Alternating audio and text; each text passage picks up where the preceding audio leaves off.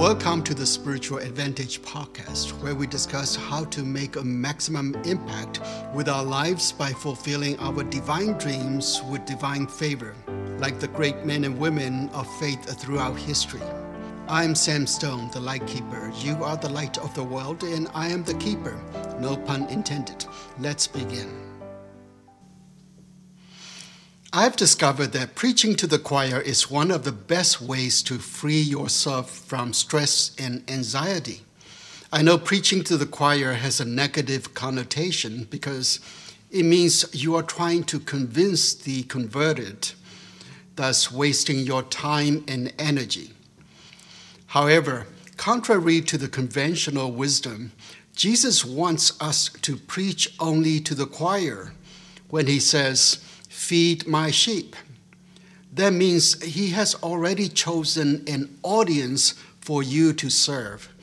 He wants you to focus on the sheep, not the goats or the pigs. The opposite of preaching to the choir is throwing pearls to the pigs. Jesus said that if you throw pearls to the pigs, they do not only unappreciative of your pearls, but also attack you for giving them. There will be a formula for stress and anxiety. How many of us try to feed the pigs and not the sheep?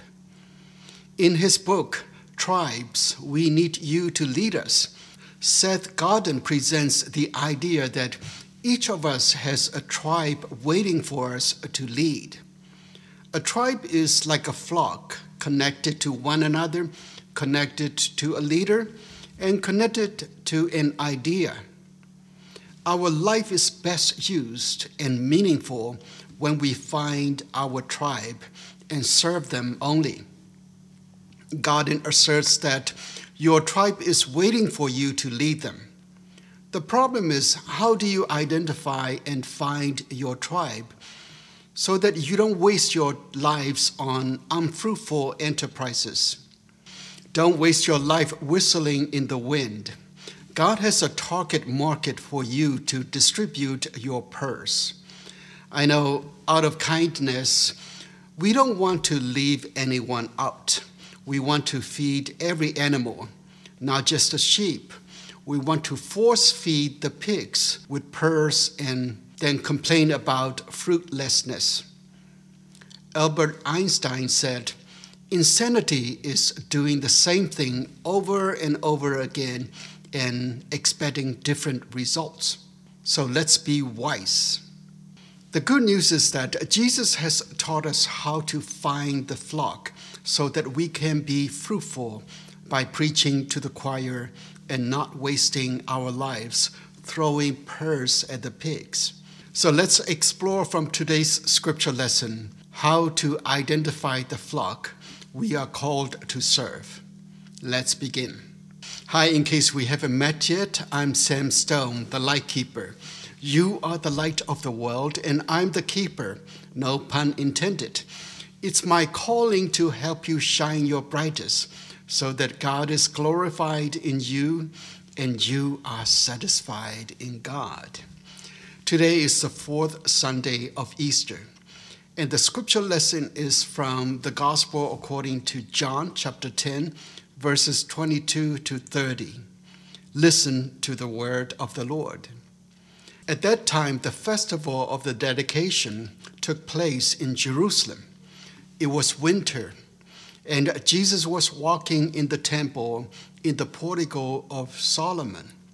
So the Jews gathered around him and said to him, how long will you keep us in suspense? If you are the Messiah, tell us plainly. Jesus answered, I have told you, and you do not believe. The works that I do in my Father's name testify to me, but you do not believe, because you do not belong to my sheep. My sheep hear my voice, and I know them, and they follow me. I give them eternal life, and they will never perish. No one will snatch them out of my hand. What my Father has given me is greater than all else, and no one can snatch it out of the Father's hand. And the Father and I are one.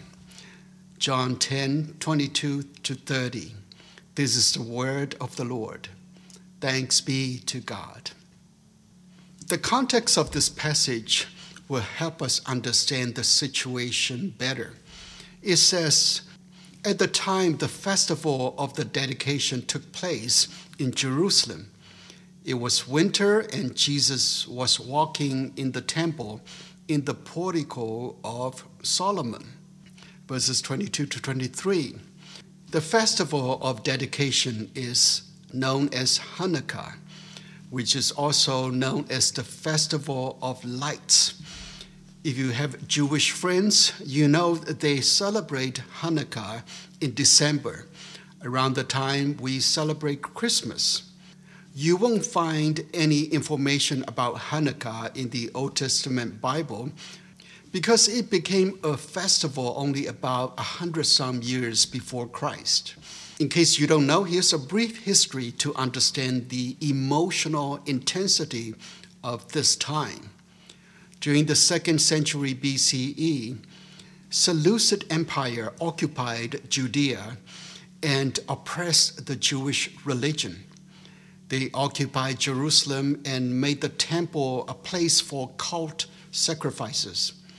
They even sacrificed pigs in the temple, which was sacrilege for the holy place and a serious insult to the Jews and the Lord. That triggered a strong rebellion against the occupation by a group of Jewish warriors known as Maccabeans. It's recorded in history as Maccabean revolts. They successfully retook the temple and rededicated it as a holy place. That's why Hanukkah is known as the festival of dedication. During Jesus' time, Judea was again occupied by a foreign power, the Roman Empire. Can you imagine what the Jews are thinking during this festival? What would you think the Roman government uh, would be doing during this time? Hanukkah made the Jews remember their successful rebellion. Everyone was retelling the Maccabean revolt to their children at the time. The Roman government might pay serious attention to this festival. And to prevent rebellion, they might have Roman soldiers among the crowd. Some Roman spies in disguise um, might mingle among the people especially in the temple area, because it was the day the temple was retaken from the foreign occupation. The verse says that Jesus was walking in the temple in the portico of Solomon.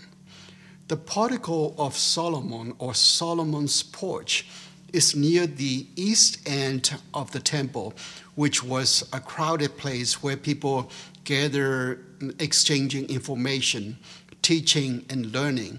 So many Roman soldiers and probably Secret Service agents might also be roaming around to detect troublemakers.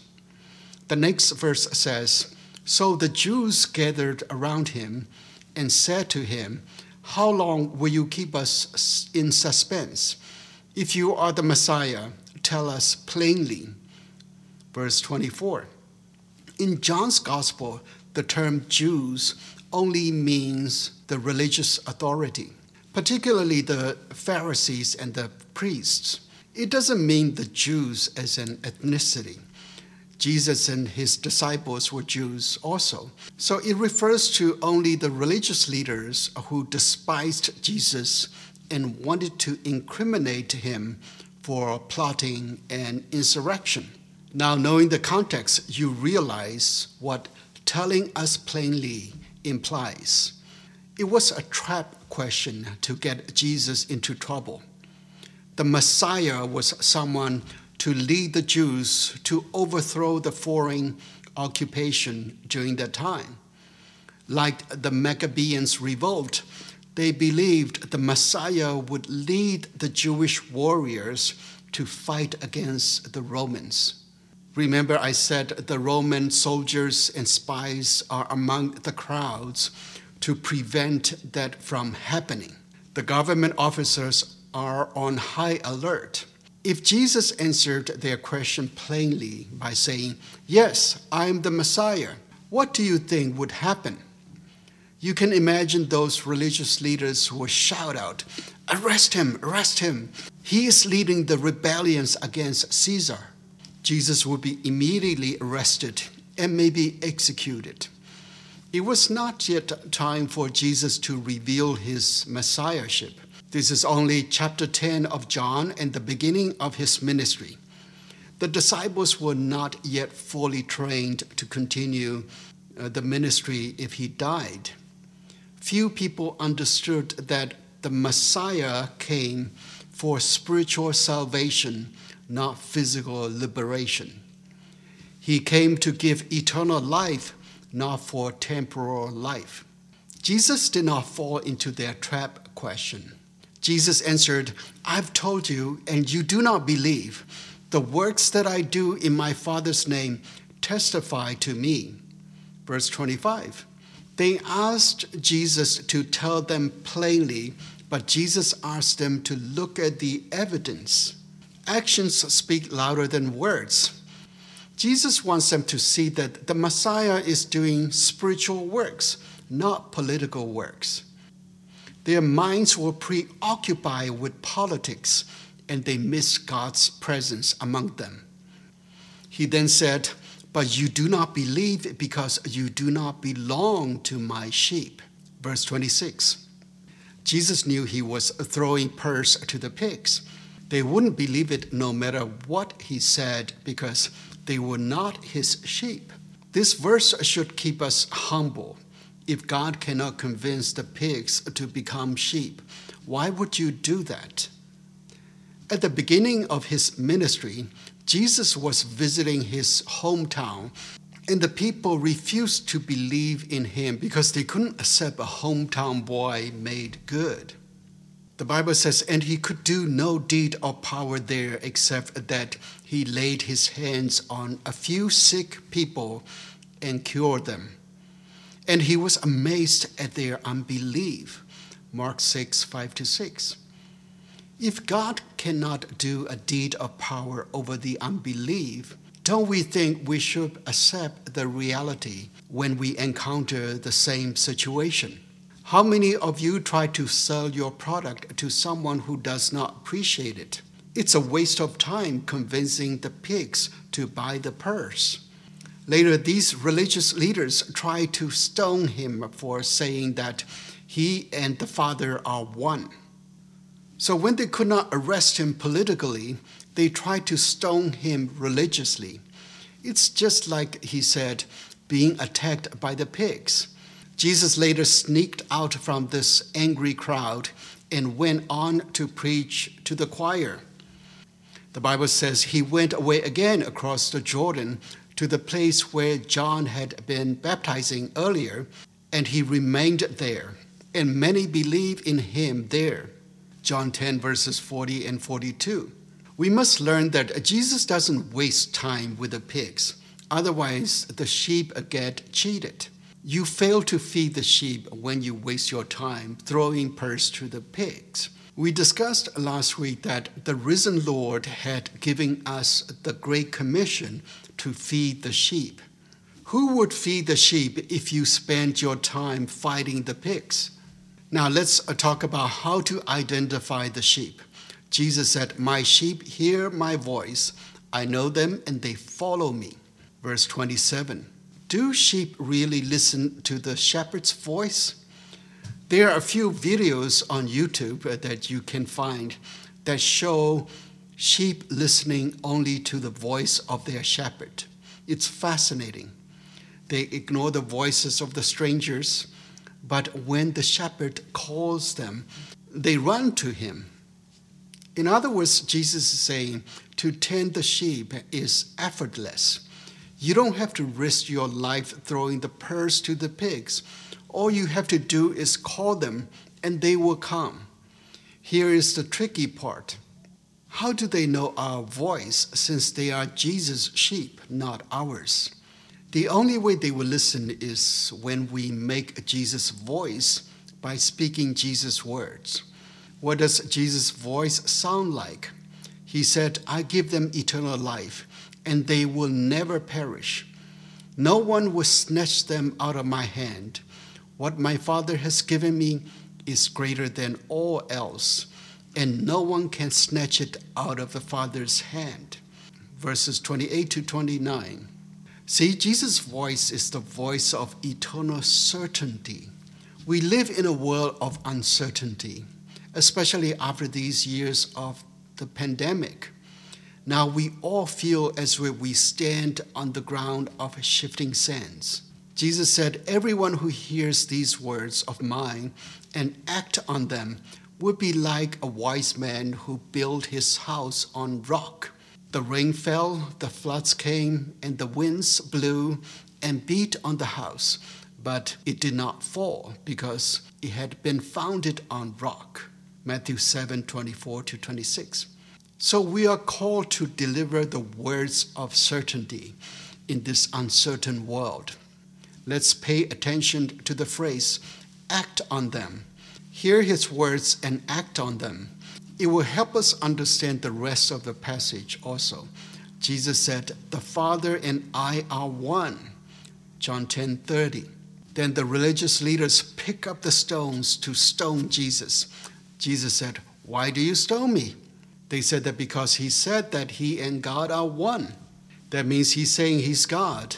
It gave them an excuse to stone him for blasphemy.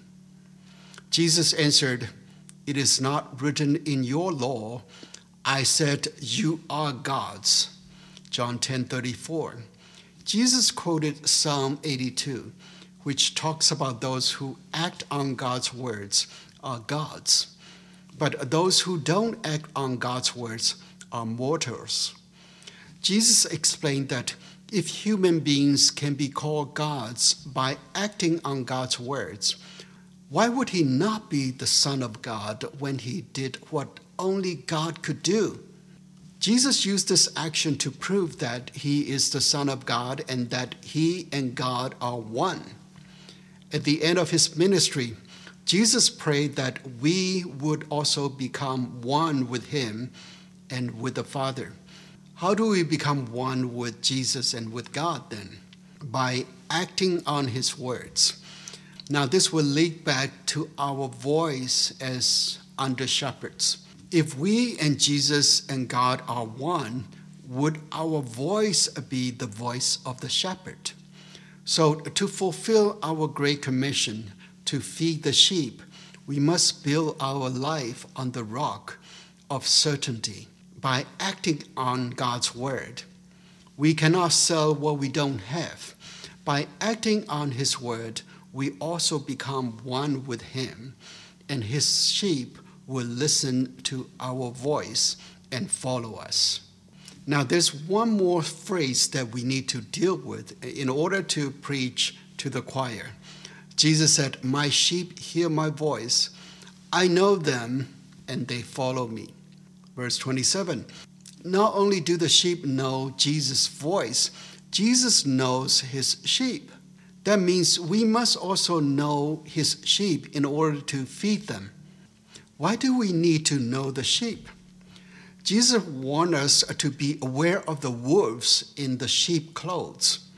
He expects us to be innocent like children, but not naive, pure like a dove, but wise like a snake, so that we won't naively let the wolves into the fold. Jesus said, Beware of the false prophets who come to you in sheep's clothing, but inwardly are ravenous wolves. You will know them by their fruits. Matthew 7 15 to 16. God's sheep have the Holy Spirit in them, so you can see the fruit of the Spirit from them love, joy, peace, patience, kindness, generosity, faithfulness, gentleness, and self control. You might ask, if they already have the fruit of the Spirit, then why do we have to feed them? Isn't it preaching to the choir? We feed them to bear more fruit and much fruit. Jesus described these stages in John 15. Don't worry if the pigs are left out. That's God's job. Our job is to feed the sheep and preach to the choir until they bear much fruit and become prolific. So let's focus our energy only on what we are called to do and nothing else. As Jesus said, For my yoke is easy and my burden is light when we feed his sheep.